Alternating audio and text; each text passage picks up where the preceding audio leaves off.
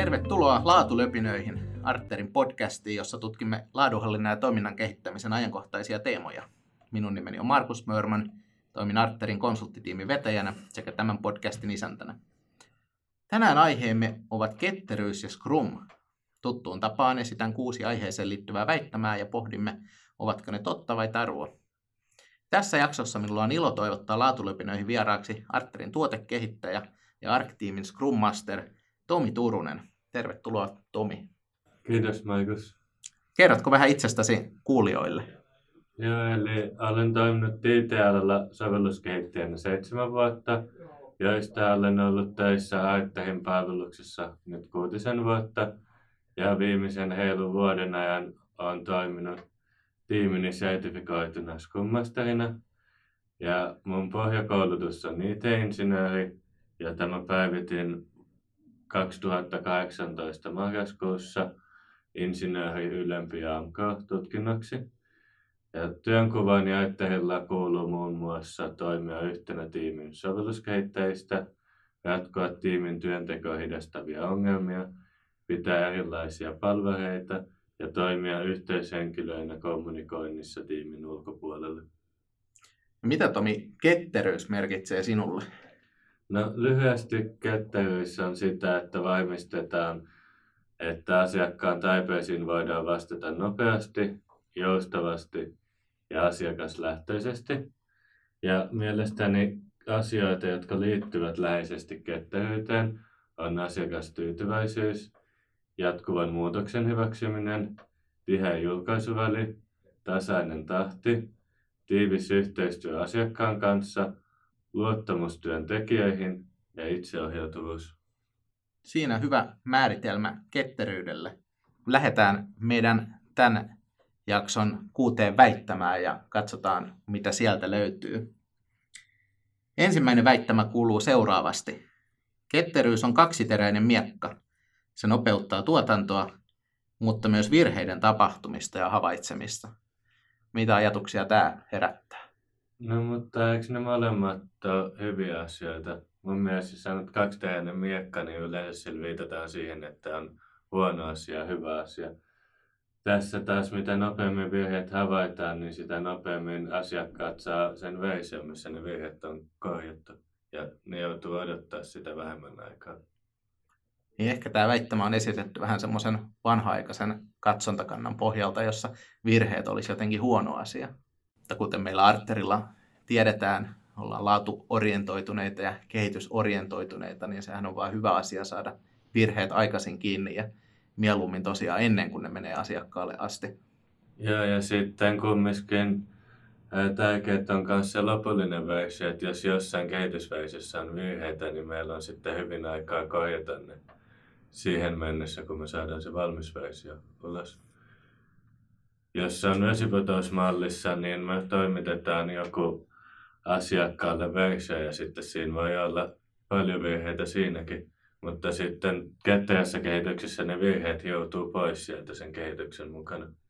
Jos me puhutaan ohjelmistokehityksestä nimenomaan, niin korjaa, jos on väärässä Tomi, mutta ymmärrykseni mukaan, niin julkaisuihin kuuluu aina virheitä jonkun verran, tai että kaikkia virheitä ei voida poistaa vaikka kuinka, kuinka haluttaisiin. Niin. On, onko se näin? Kyllähän se on, ei pokitonta koodia oikeasti olemassa. Auttaako Scrumi meidän omassa ohjelmistokehityksessä siihen, että saadaan niitä enemmän kiinni? Mitä mieltä olet? No se auttaa siinä mielessä, että ne saadaan ehkä nopeammin, koska me saadaan aikaisemmin julkaistua versioita, niin sitten ne tulee nopeammin sieltä huomatuksi ja ne saadaan aikaisemmin ne korjaukset asiakkaalle. Et en mä tiedä, auttaako se siihen, että me saadaan enemmän niitä pukeja löydetty, ehkä saman verran, mutta se korjaus tulee asiakkaalle nopeammin. Jos Scrumista puheen ollen, niin mennään suoraan seuraavaan väittämään. Ja seuraavassa väittämässä sanotaan, että Scrum-ohjeistuksen tarkka noudattaminen on pakollista, jos haluaa sanoa Scrumin olevan käytössä. Soveltavaa Scrumia ei ole olemassa. No, itse en ole lukenut koko Scrum-ohjeistusta, mutta siihen pikkasen tutustuin. Ja se vaikutti, vaikutti tämmöiseltä niin kuin viitekehystekstiltä, että se antoi, antoi, antoi ajatuksia ja ideoita ja vaati jotain juttuja, mutta jätti joissain asioissa niin kuin vapauden myös valita. Mitä mieltä sinä oot Tomi tästä? No mä oon tässä ehkä vähän eri mieltä tässä. Mä voisin kysyä sulta, että onko sun mielestä jalkapallo ihan jalkapallo, jos päätetään, että käsillä saa koskea palloa? Ei ole. Tai samalla lailla, että jos siihen lisätään mailat siihen, niin voiko sitä kutsua enää jalkapalloksi? Ei. Ja tähän ehkä vastauksena, niin miten Skumi itse määrittää tämän vihollisessa Skum-oppaassa, niin on sanottu, että Skumin roolit, tuotokset, tapahtumat ja säännöt ovat muuttumattomia, ja vaikka Skumin toteuttaminen vain osittain on mahdollista, siitä syntyvää lopputulosta ei voi kutsua Skumiksi. Skum on olemassa vain kokonaisuudessaan ja soveltuu kehykseksi muille tekniikoille, menetelmille ja käytännöille. Että ainakin Scrumi itse määrittelee sen näin, että sitä pitäisi noudattaa kokonaan, että se on Scrumi. Että siitä voi tehdä jotain muunnelmia, mutta silloin se ei ehkä ole enää Scrumi. No toi kuulostaa siinä mielessä ihan uskottavalta, että jos ajatellaan laadunhallinnan ihan perus, perusjuttujakin, että sano mitä teet ja tee mitä sanot, niin tässä tapauksessa Scrumi on määritellyt, että tämä on Scrumia, piste. Ja sitten sit joko toteutuu sellaisena tai sitten ei toteudu. Että sitten joko ollaan Scrumia tai ei olla, mutta ei ole, ei ole niin välimuotoa. Niin onhan vaikka kun on salibändi ja sitten siitä on tehty sähly, mikä on hyvin lähellä sitä salibändiä, mutta ei ole kumminkaan enää salibändi. siinä, on muuten, siinä on muuten ero, mitä en tunne. Mikä ero näillä kahdella on? Tiedätkö? Siis ainakin mulle sanottiin joskus, että yksi on se, että sählyssä saa koputtaa siihen lattiaan silleen, että syötä mulle ja salibändissä ei ollut sallittu. Okei, okay, ne on niin vivahdeeroja. Joo. Ja se varmaan, toi on ihan hyvä analogia tuo urheilu, urheilu tähän niin kuin sääntöjen noudattamiseen, että joko, joko noudatetaan tai sitten ei noudateta, mutta jos ei noudateta, niin se on sitten jotain muuta kuin mitä, mitä väitetään. No jatketaan Scrum-teemalla vielä. Meillä on tämä kolmas väittämä tässä, jossa sanotaan, että Scrum ei ole pelkästään ICT-porukan hypeä, vaan soveltuu hyvin myös muunlaiseen projekti- ja kehitystoimintaan, kuten palvelujen kehittämiseen. Oletko tällaisiin sovel- sovelluksiin törmännyt? No, mä oon itse toiminut lähinnä täällä sovelluskehityssalalla, että en ole törmännyt varsinaisesti muualla tämmöisiin sovelluksiin, mutta en mä näe sitä, miksei voisi muualla käyttää sitä ja on kuullut vähän, että jossain käytettäisiin muuallakin. Mutta kuitenkin Skooma on alun perin luotu sovelluskehityksen malliksi ja sitä vahviten käytetään juurikin sovelluskehitystyössä, missä se on aika standardi hyvin monessa paikassa.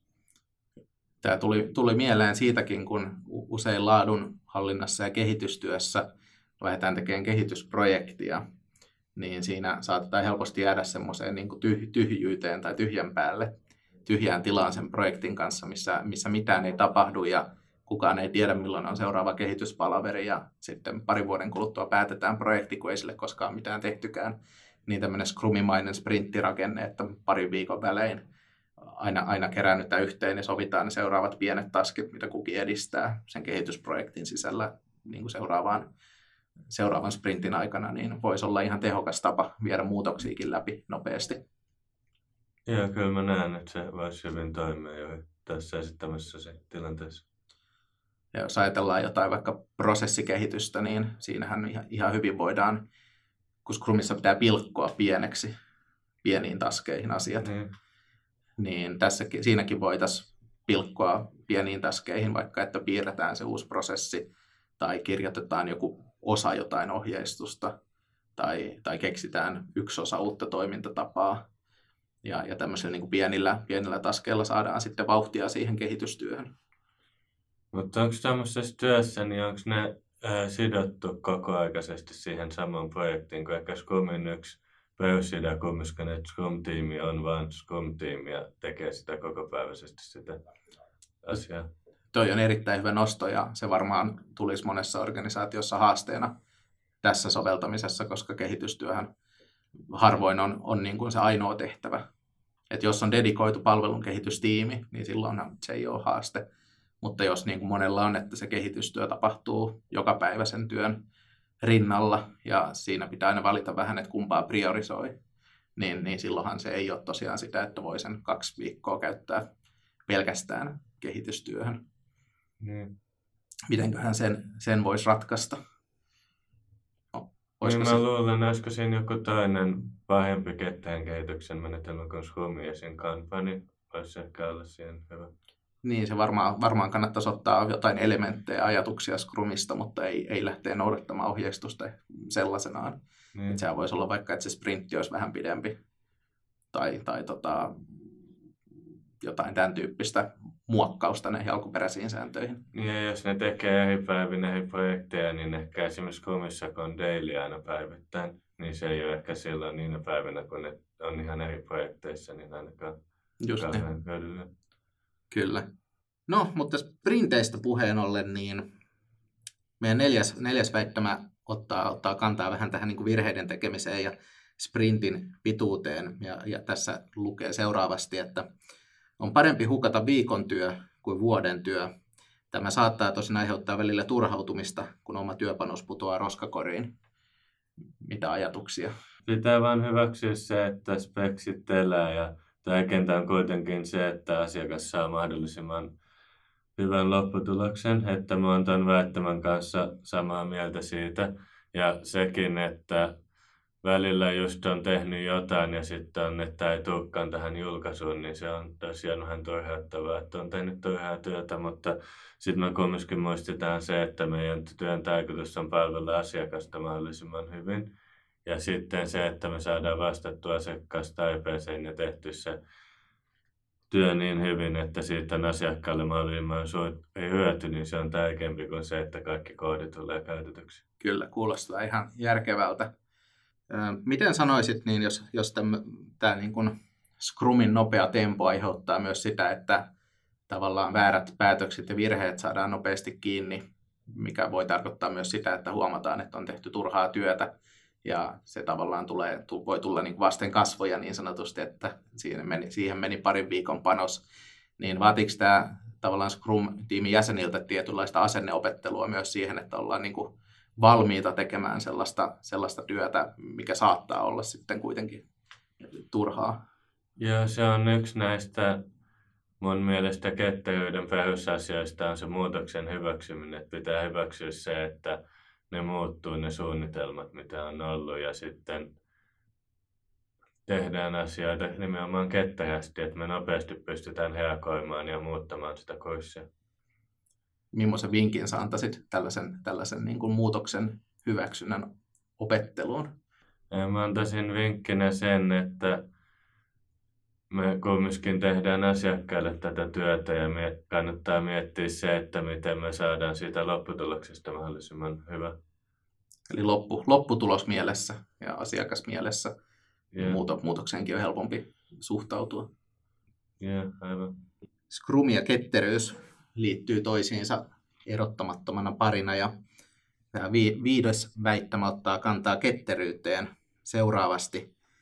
Ketteryys ei tarkoita lupaa häslätä tai vaihtaa kurssia aina kun siltä tuntuu. Ketteryys syntyy suunnitelmallisuudesta ja määrätietoisuudesta. Onko se näin? Ketteryydessä on maali ja suunnitelma sinne pääsemiseksi, mutta se maali kumminkin liikkuu ja suunnitelmia pitää pystyä päivittämään. Suunnittelu on tärkeä osa ketteryyttä, mutta pitää hyväksyä sitä, että suunnitelmat elävät jatkuvasti. Miten sä itse näet vaikutan? Kyllä, musta oli hyvin, hyvin summattu, että kyllä se niin kuin todellinen ketterä toiminta vaatii sitä, että se on suunniteltu ja jos taas palataan tuohon Scrum-oppaaseen, niin sehän on loppujen lopuksi on suunnitelma siitä, miten ketteryyttä voi tehdä. Se on joukko, joukko sääntöjä ja toimintatapoja, joilla saavutetaan ketterää toimintaa. Mutta ilman sitä, sitä tavallaan suunnitelmaa ja menetelmää, niin ketteryys on paljon vaikeampi tehdä ihan, ihan tosta vaan. Jos ketteryyteen lähdetään suinpäin ilman suunnittelua, niin silloin mä luulen, että tulee juuri näitä tässä väittämässä mainittuja ilmiöitä, eli häsläämistä ja satunnaisia kurssimuutoksia. Eräällä asiakkaalla kerran niin oli, oli tämmöinen projektitoimitusorganisaatio, he teki isompia muutaman vuoden projekteja. Ja ne projektit oli aika tarkkaan speksattu heti alussa, mutta niihin, niihin tuli niin kuin projektin aikana satoja, satoja muutospyyntöjä asiakkaalta, jopa, jopa 500 muutospyyntöä, kun se, se projekti eli siinä, kun se, se eteni. Ja he, heillä niin kuin kilpailuvaltti oli oikeastaan tämä, että he pystyivät ottaa niitä muutoksia vastaan ja toteuttaa niitä siinä projektin edetessä, mikä mielestäni oli nimenomaan ketteryyttä, eli pystyttiin palvelemaan asiakasta koko, koko, koko projektin ajan sillä, että pystyttiin toteuttamaan näitä muutoksia. Ja se organisaatio oli, oli niin kuin, sanotaanko kaukana ICT-tekemisestä. Mutta voidaan varmaan todeta, että ollaan yhtä mieltä siitä, että ketteryys vaatii, vaatii sitoutumista ja se vaatii, vaatii niin kuin sovitut tavat, miten tehdään ketterästi. Se vaatii sitoutumista ja motivaatiota siltä tiimiltä. Juuri näin. Mutta Ti- mitä mieltä sä oot tuosta vielä, tai toinen osa tuota väitettä oli, että ketteryys syntyy suunnitelmallisuudesta ja määrätietoisuudesta, niin onko se sun mielestä kuvaava sanonta? Kun mä jäin just miettimään sitä, että onko se niin kuin, mä en ehkä itse määrittelisi ketteryyttä tällä tavalla, vaikka ne on osa sitä ketteryyttä, kyllä niitä ei voi unohtaa. Mutta tai että se syntyy, niin se ehkä korostaa aika paljon niiden suunnitelmallisuuden ja määrätietoisuuden roolia, mitkä mun mielestä ei ehkä niin vahvasti korostu siinä ketteryydessä. Tuo on ihan hyvä pointti. Ehkä, ehkä toi syntyy sana on tuossa vähän vahva. Se voisi olla, olla jotain muutakin, niin kuin että ketteryys, ketteryys vaatii sitä, että tuollaisia niin taustaelementtejä on olemassa tai, tai että se, ne, ne mahdollistaa ketterän toiminnan mutta tosiaan ei pelkkä, pelkkä suunnitelmallisuus ja määrätietoisuus ei, ei vielä synnytä ketteryyttä itsessään. Että se vaatii, vaatii muutakin. Mitä muuta se vaatii? Siis se vaatii sen ensinkin sitä tiivistä yhteistyötä asiakkaan kanssa, että me saadaan sieltä asiakkaalta niitä palautteita, miten me voidaan aina kehittää sitä eteenpäin. Ja sitten se vaatii luottamusta, että me luotetaan niihin tekijöihin että ne on oikeasti asiantuntevia ja ne oikeasti hoitaa ne työtehtävänsä hyvin. Luottamus on, on tärkeä osa kaikkea johtamista ja itse asiassa siitä on, päästäänkin hyvin tuohon kuudenteen väittämään. Ja siinä sanotaan, että ketterät ja itseohjautuvat tiimit vaativat toimijakseen vahvaa johtamista.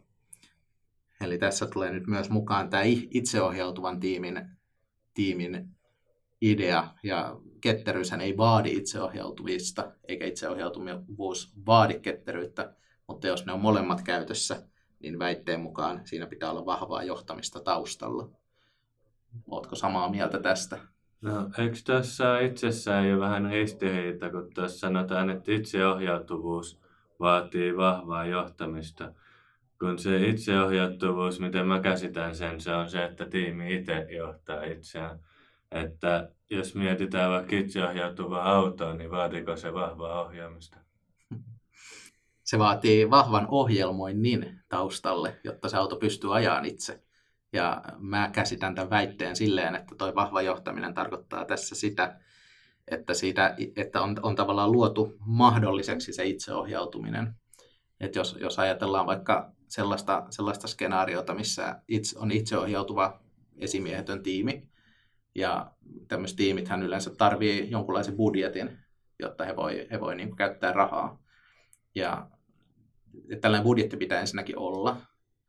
Ja se vaatii johtamista, että semmoinen on suunniteltu. Ja sitten toisekseen, niin sitten sen tiimin täytyy myös antaa käyttää sitä budjettia niin kuin he itse parhaaksi katsoo, koska he johtaa itsestä rahan käyttöä itsestä itseään.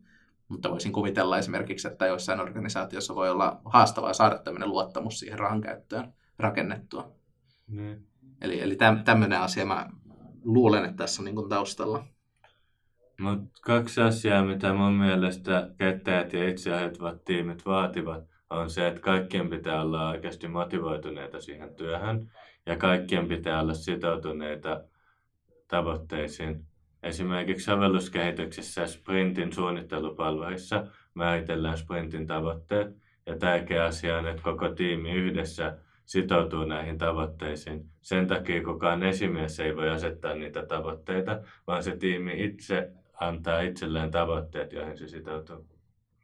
Niin, sprintin, sprintin tavoitteet tulee tiimiltä ja, ja, ja tota, koko ohjelmiston tavoitteethan tulee sitten tuoteomistajalta. Niin tässä tapauksessa. Itse asiassa sieltä tuotteen omistajalta tulee se kehitysjono, eli niistä asioista, mitä tehdään, mutta sitten se tiimi päättää, kuinka paljon se pystyy tekemään niitä ominaisuuksia kahden viikon aikana ja sitten sitoutuu siihen.